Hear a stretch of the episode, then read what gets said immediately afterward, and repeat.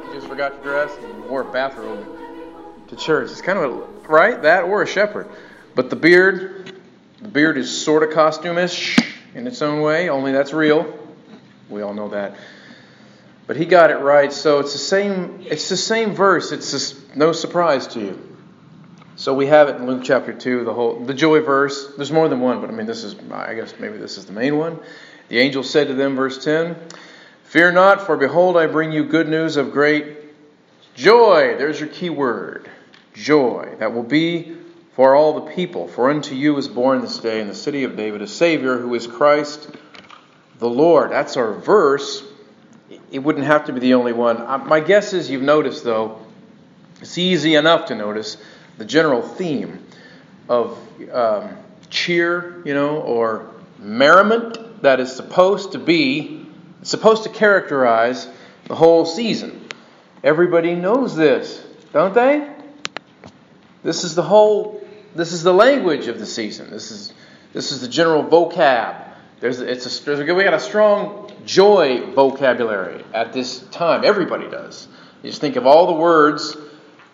You know, merry. That's how that's, you wish people that. You don't really use that word other in other contexts. I dare you to actually. You should start using merry in other ways. But you don't, it, it lingers on just in Christmas. That's how you wish people that. Merry and happy and jolly and cheerful and joyous. There's a whole bunch of words that are Christmas related words. So that the whole culture and really around the world, everyone sort of got the memo long ago that the, that the season is supposed to be joy related. They all kind of get that. And even the even the sort of more um, I don't know what we would call the more secular Christmas tunes, uh, the Christmas songs that are not in your hymnal, always emphasize this. And they may not emphasize Christ a whole lot. There's not a whole lot of messianic talk in those songs, but there's definitely a lot of joy talk in those songs. That's why they say that it is the most what Wonderful time the year. Isn't that, ain't that how Andy Williams says it? Right? It's the hap, happiest season of all. That's how all the songs tell you. Be of good cheer. They're all telling you to have a holly jolly Christmas. I'm not going to do the whole repertoire. You want me to. You wish I would, but I got more important things to say. But you get the idea. You get the idea. Everyone knows these are not overtly biblical songs, but they're Christmas songs, and everybody knows them. And you can't have these kind of songs without this definite conveyance of this universal idea of joy. That's what the season is about. And incidentally, this is also part of why one of the unfortunate phenomena, the social phenomena of the season every year, is a lot of people are really despondent. Isn't that true? You ever wondered why that is? Why, why do a lot of people during the holidays, there's a sort of increased depression? Part of the reason for that is the pressure of the knowledge that I'm supposed to be extra happy. I'm supposed to be extra joyous and if the reality of my own life is that I'm just not, um, then that only compounds, maybe, uh, my sense of sorrow. Why am I not more happy? I'm supposed to be. Everyone's supposed to be. All the songs are telling me about it, but I'm just not. So, so this is a universal thing, and it's good for us to always reiterate the question. I think.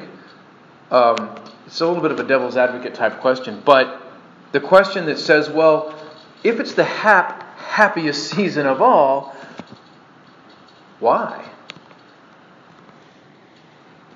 Why we should be, this is an occasion of joy.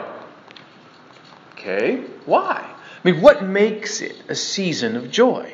Of course, there are um, there there are a lot of uh, there's almost a set design that's the whole background of the Christmas, the general Christmas Joy. It, it's it's uh, it's like every set that they build for all the Hallmark movies. You, you know what I mean? I mean, it looks great when you watch all those. You know, it's like uh, you know how they always decorate, and it's got that perfect fire. Nobody ever adds wood to those things.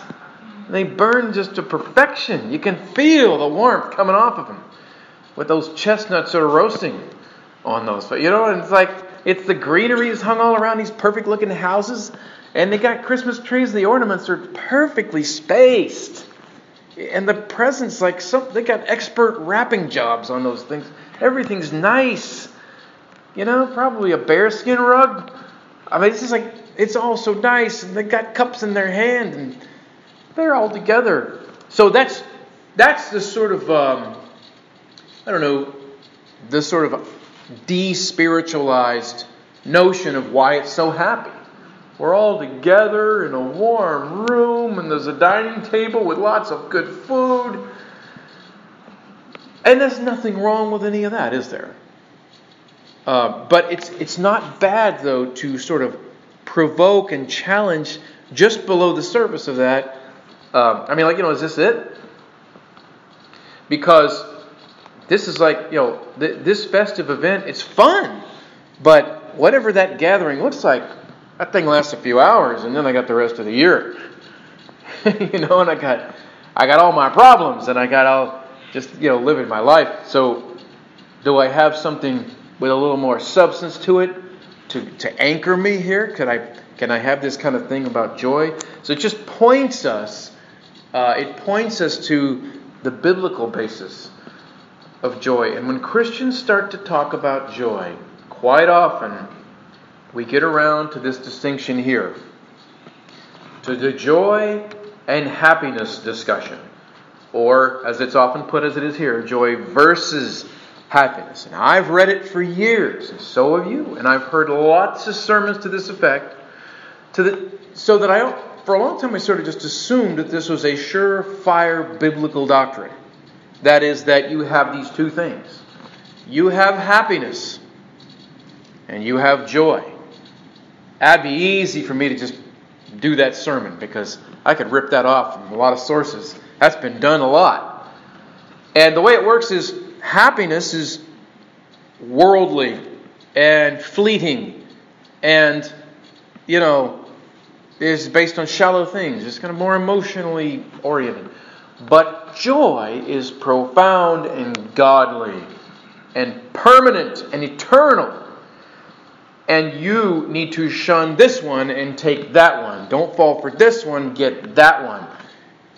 And that's how that works. And by the way, that, that idea uh, bled over into the secular culture so that a lot of non Christians promote that idea too. Because, um, so I read where um, I read where a psychologist uh, wrote a thing called "Joy versus Happiness," and it says, um, "It says, quote, uh, the, this, the, there. I have two articles for you actually. Um, this is the second one that you're looking at. What one? I just give you the the synopsis somebody wrote. This is from Psychologies. It says, "Joy and happiness are wonderful feelings to experience, but they are very different. Joy." This is a, this is a secular psychologist. Joy is more consistent and is cultivated internally. It comes when you make peace with who you are, why you are, and how you are. Whereas happiness tends to be externally triggered and is based on other people, things, places, thoughts, and events. Lifestyle mentor Rachel Fernley shows you how to finally find joy. And although I don't show you this up here, I'll, t- I'll give you the summary. Do you know what her three points are? How to finally find joy? Notice, they this this writer makes the distinction on purely I mean I mean on grounds other than what preachers say. but still, you know what the three points of that are? She she shows you how to finally find joy. Her points are number 1, quiet your mind with meditation. Number 2, cut down on social media. Number 3, keep a journal and practice gratitude. That's a sermon I could preach. I wonder what you'd think if I came at you with that. I mean, look, there's a lot of truth, practical truth in those. Should you cut down on social media? Yeah, let's go ahead and say yes. Now, some of you old timers are like, hey, wait a minute, I'm not on there very much. Okay, fair enough. But most of the population could afford to take a little more of a break. Okay, so, so there's nothing wrong with that point. How about quiet your mind with meditation? Is meditation wrong? Ah, not necessarily. It depends on kind of what your mind is focused on and what you think you're getting out of it, and that's not necessarily bad. Keeping a journal? Sure. Practicing gratitude? I'm all for it. Um, but seems like a, that's a little thin to me. I will find true joy if I just do those three things. then the one I show you here, this is from a, uh, a Huffington Post blog. Uh, a health and wellness enthusiast wrote, wrote this one The important difference between joy and happiness. And the basic idea, I read the whole thing here, of course. The whole, there's no reference to Scripture here. There's no reference to Christian language whatsoever. But it's it's still this idea that somehow came across that you've got these two things. Well, what about this? The, the thing about this is it's just not quite as simple as that. It's just not quite as simple. Um, you know, I don't know where I first read it. It may have been, some people trace this, um, you know, when I was really young, I was reading through those Oswald Chambers devotionals. You know those. Very famous. And, and he sort of writes one of his entries, or more than one, maybe, writes to that effect too.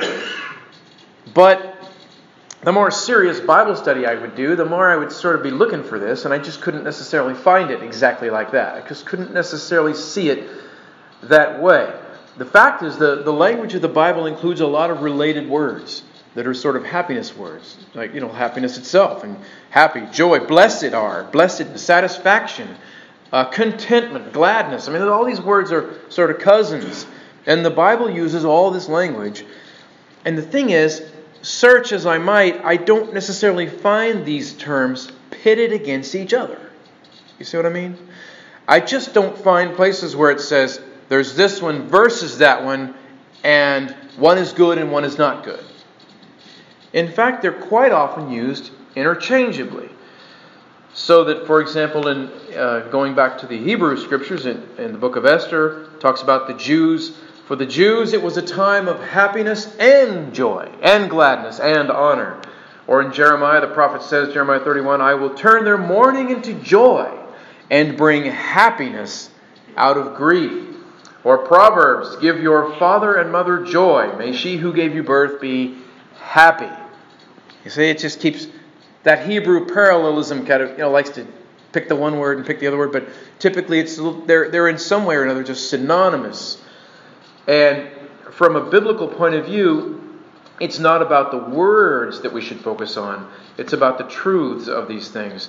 Happy is not uh, a bad word for the inspired writers. Jesus told his disciples in John 13, If you know these things, happy are you if you do them.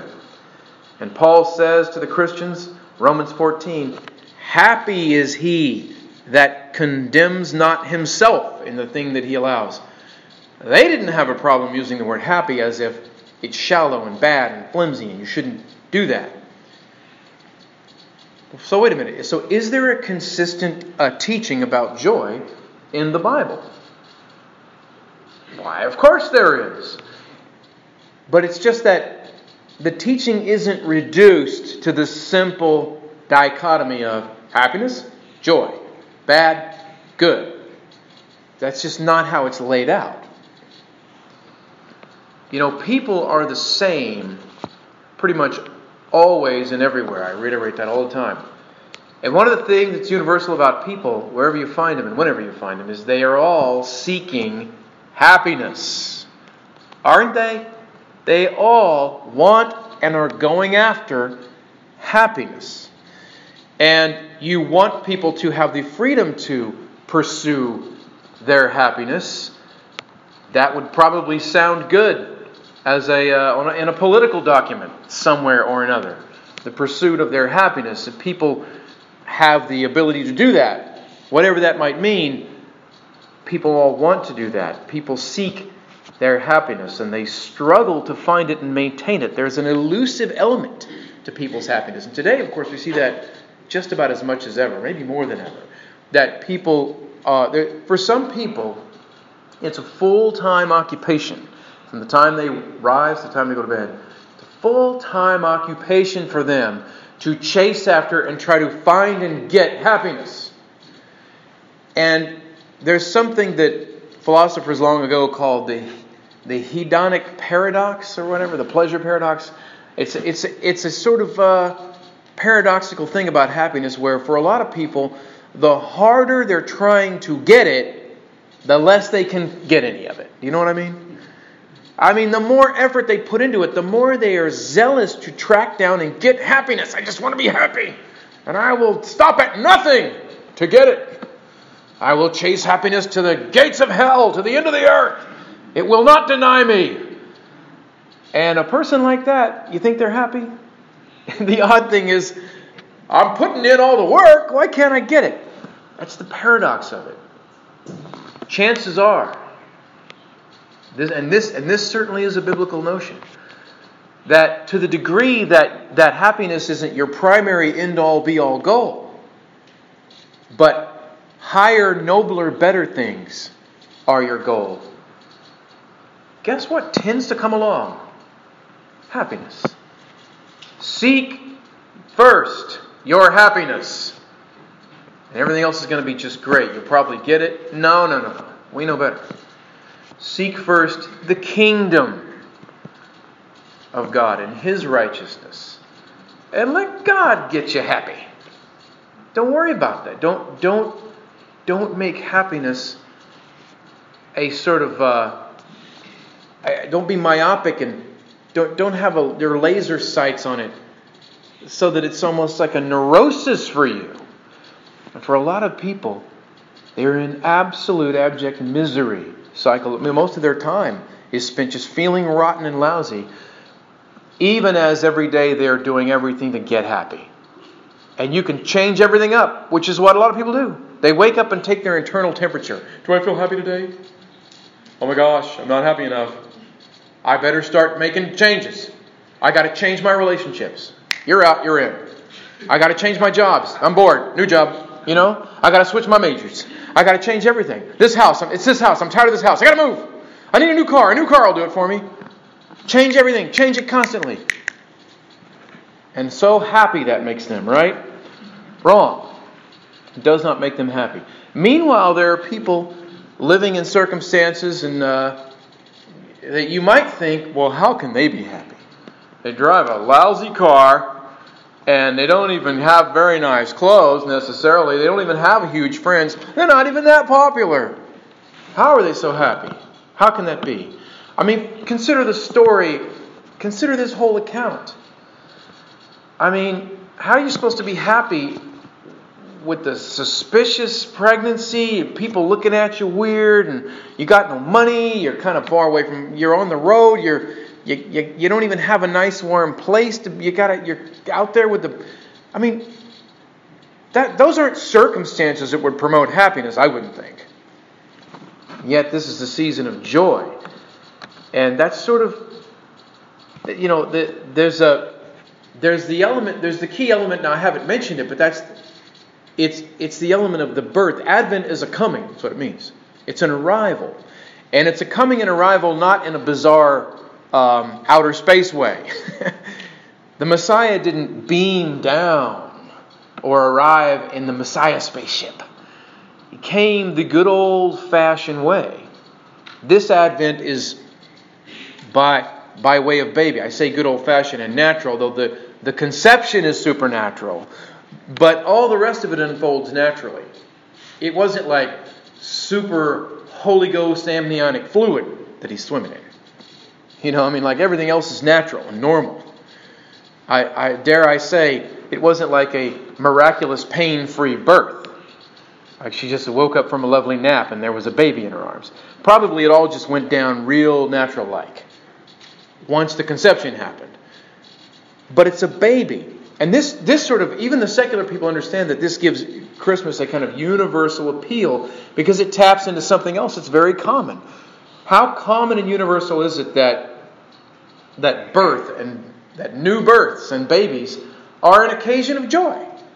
Isn't that true in all the cultures of the world? Isn't that always been the case?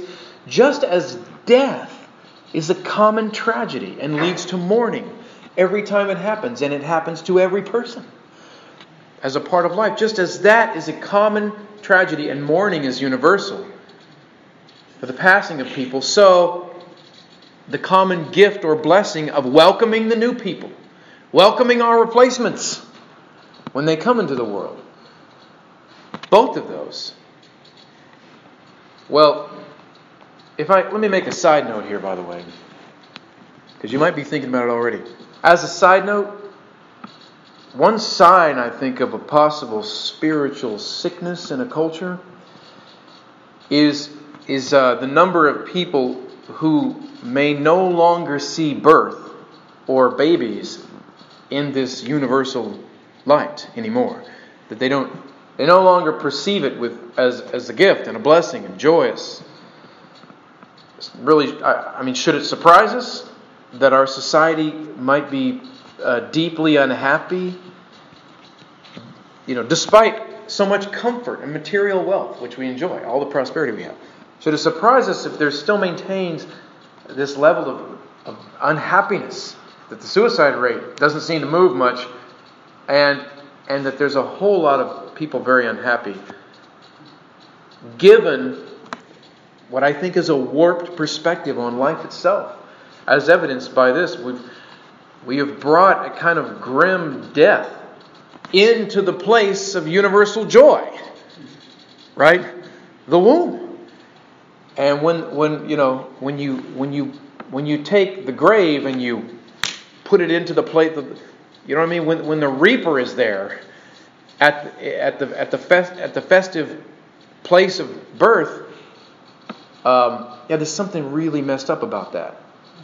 And and it so it even there's even an effect of that idea in when we we come together and we celebrate life and this particular life, and, it, and, it, and it's all surrounding a birth. It's all surrounding a baby coming into the world. And in, in, a, in, a, in microcosm of that, all around, every day, people gather and sing their own little version of Joy to the World because babies come into the world. And everybody's happy. Or at least they're supposed to be. Well, that's a mini sermon then. I will conclude. But joy is, a, is, a, is certainly a kind of happiness. So it's not that happiness is bad. It's not that the circumstantial happiness you have about good food, good friends, good fellowship, good times, those things aren't evil. There's nothing wrong with those things. But they will ultimately let you down if you have if you have cashed all your chips in on them. You know? if your good friends and your good food and your good times, if that's basically all you got in this life, then you got to say, like the man in the story eat, drink, and be what? Merry. But that ain't the end, is it? Comma. For tomorrow we die. I mean, it's like, I might as well. Might as well. Better enjoy, better enjoy this and that and this, uh, these temporal things, because that's all there is to life. And when I'm not when I'm not appreciating some good food, and when I'm not listening to some fine music, I'm just thinking about how meaningless the rest of this whole charade is. You see? So this this business of joy, it's sort of there is a happiness. There are levels. There are, there's a happiness you enjoy with little things and they're gifts, so you can enjoy them. And there's a deeper, there's something that roots you, there's something that has real substance, right? Like where the well goes down, it's not just a shallow pool. And it's rooted in something beyond sort of our trivial enjoyments. And it gives your life a basis for meaning and purpose. You know, when you were a kid and you thought that the, that the, that the presents everybody bought you, I mean, you know, right? It's like, as the song says, you know, the kid, kids find it hard to sleep tonight. There, there's a, there's a, when you're a kid, you know, you, you, you frame things in a small, you know, the lens is small, and all the gifts are like, that's it, baby. If I can just get there, if I could just can't wait, you know, just tomorrow. And even when you were young, don't lie, don't lie. You tore through them all. And what happened shortly after that? A little bit of a come down, right? A little bit of a reality check, like, okay, well, there they are. My gifts. Cool. I really like my gifts. well, it's what? It's 10:30 and got the rest of the day and tomorrow and the next day and I guess I better get to enjoying my gifts. And you know, a lot of times by you know like 3 days from now those things the luster kind of wore off, you know, the shine kind of wore off. Even as a child, there's a lesson, isn't there? Even as a child, you got the sense that it's it's fine to enjoy the moment. But you know, there's got to be something something that's kind of has more substance to it that kind of carries me through the days from moment to moment. And especially because for every one of my high times and good days, you're going to have some bad days too, aren't you? Every day ain't Christmas. You know, some day, some days it's not it's not a roaring fire with the hot chocolate in hand and everybody in their and everybody in their sweaters with the smiles on their faces. Some days aren't like that. So what do you got then? So this is there's a there's a joy is connected to the true meaning and the purpose of your life. And by the way, again, a lot of non-Christians know this too. As I showed you before, a lot of non-Christians know this much too people have discovered it sometimes in mysterious places. So the famous, uh, the famous uh, Jewish psychologist Viktor Frankl, you probably know the story, discovered this truth. Came famously to see this after his all his training was totally turned upside down because all the traditional Freudian stuff he learned went right down the tubes when he saw when he saw the worst of circumstances in the death camp where he survived. Right? He, the worst that man could be brought to, the point of ultimate deprivation, as he called it. And what what good will all of his what good did all of his theories do in there? What you know what good were they? And he decided they weren't worth much. He could trade all of the chic theories that he had learned for just one main thing, and that is who here has real meaning in their life? Who here has something bigger than this place, bigger than this life, something that's that out will outlast us. Who here has something to hold to? Those people, he said, survived. And other people, they ran out of everything. Because before they, he says, you know, a lot of people before they came into those camps, they had money, they had education, they had good looks, they had great talent, they had friends, they had prestige, they had position, all that. But in here, we're all just skinny, shaved down, starving people. And we're all the same. And the ones who get up every day and the ones who lasted had something that, that, that outweighed all those things. They walked out of there like him. And that forever changed how he treated his patients, forever. There are similar things that, that people say about the studies that how, every Christmas and, and other times of year they do these studies where they compare people who have religious beliefs and religious lives and do versus people who don't. And they continually will talk about those who pray shown to have more stronger mental health. So here's another here's another article for you. How about this? Um, from the Wall Street Journal opinion pages. This person says, this therapist writes, don't believe in God? Lie to your children. Advice for atheists. Lie. Why would this person say this? This piece basically argues that the loss of spiritual life in a lot of younger people today, because of the culture's changes, the loss of eternal truths and traditional religious teaching and practice that connects people to something beyond themselves, and the loss of all that, this person says, has, for a lot of, especially older kids and young adults, has resulted in greater depression, less principles that they live by, lower self esteem. They're more subject to being manipulated. They're more open to destructive life decisions. She ties together all kinds of things from you know, senseless violence and the shootings and all that to broken and dysfunctional family relationships and the fact that people can't form good relationships with the opposite sex anymore, that their that their that their dating and marriage habits are just really messed up. They just don't know how to go about it. And it's interesting that her prescription for all this is to go ahead and get back to teaching people a lot of traditional, and she implies Christian truths, uh, even if you don't believe in them. Isn't that wild? What does that tell us? What do we take from something like this?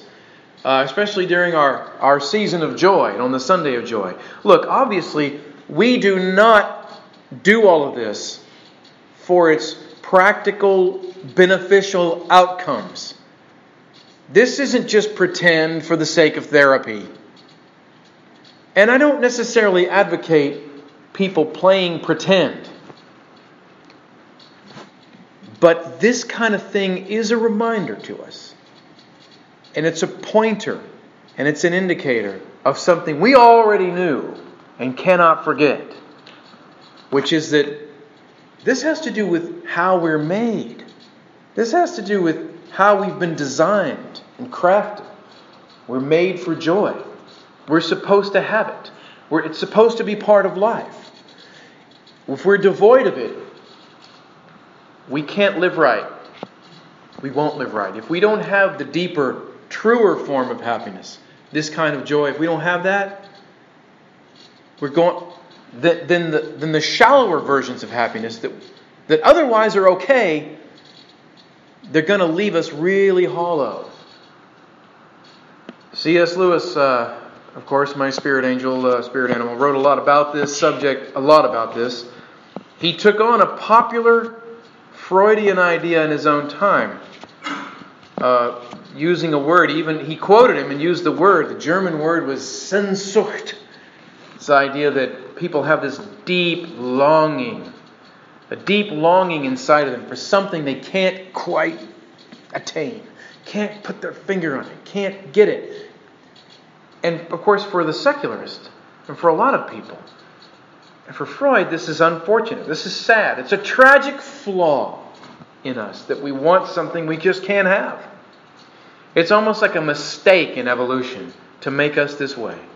Like it gave us a sense we can't. It's like it gave us an extra stomach, but no food can satisfy it. How cruel nature was to make us want something that doesn't exist. But what Lewis says is no, no, no. He says, we certainly do have this thing. He has correctly identified something about human nature. We do have a deep sense of longing. There is something we want. But what Lewis says is it's not a tragic flaw in us. It is exactly as we're meant to be. And it's like a big giant signpost. Because the lo- what we're longing for, he says, is joy. And it, what we should see is that we are made to find it, and it does exist. Joy is a real thing. Not, I don't mean just the happiness, the, the shallow stuff. I mean, joy is a real thing, a real and objective and transcendent and eternal thing. And so, for him, as for all believers, once he discovered that, see everything else, everything else can be better. The food tastes better. Right? Flour smells sweeter. Your friendships are better. I mean, you see, because all of it is now, all of it is not, you don't have the sort of background of sadness. You don't have the reaper standing over in the corner going, Yep, enjoy it while you got it. I'll be waiting. Because you can't hold on to this. Time's going to just keep on ticking. You're mine eventually. And all of your parties and every roaring fire you stood in front of, it all comes to nothing. It all comes to nothing. Like how Joseph emphasized that word when he read that passage. Nothing. You know, there's a belief in, there's a, there's a philosophy of nothingism. There really is. It's from the Latin. It's called nihilism. Some people hate it, nihilism. Nothingism.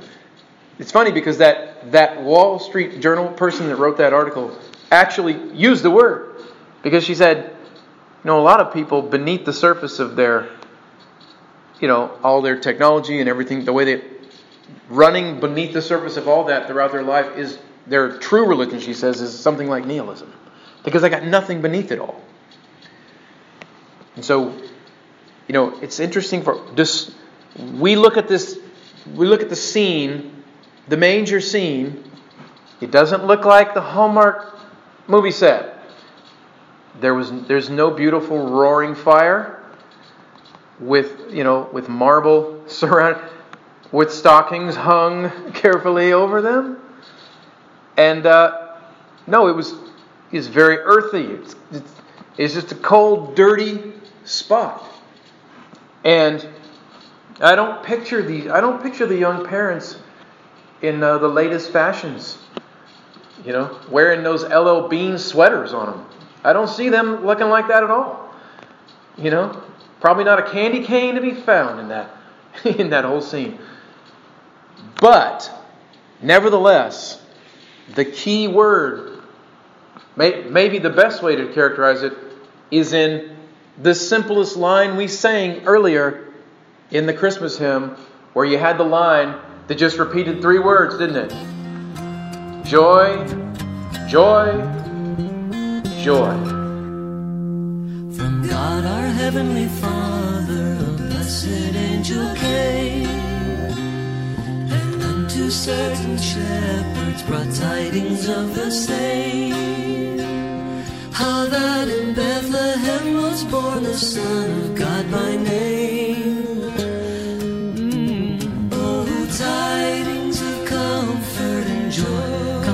Joy,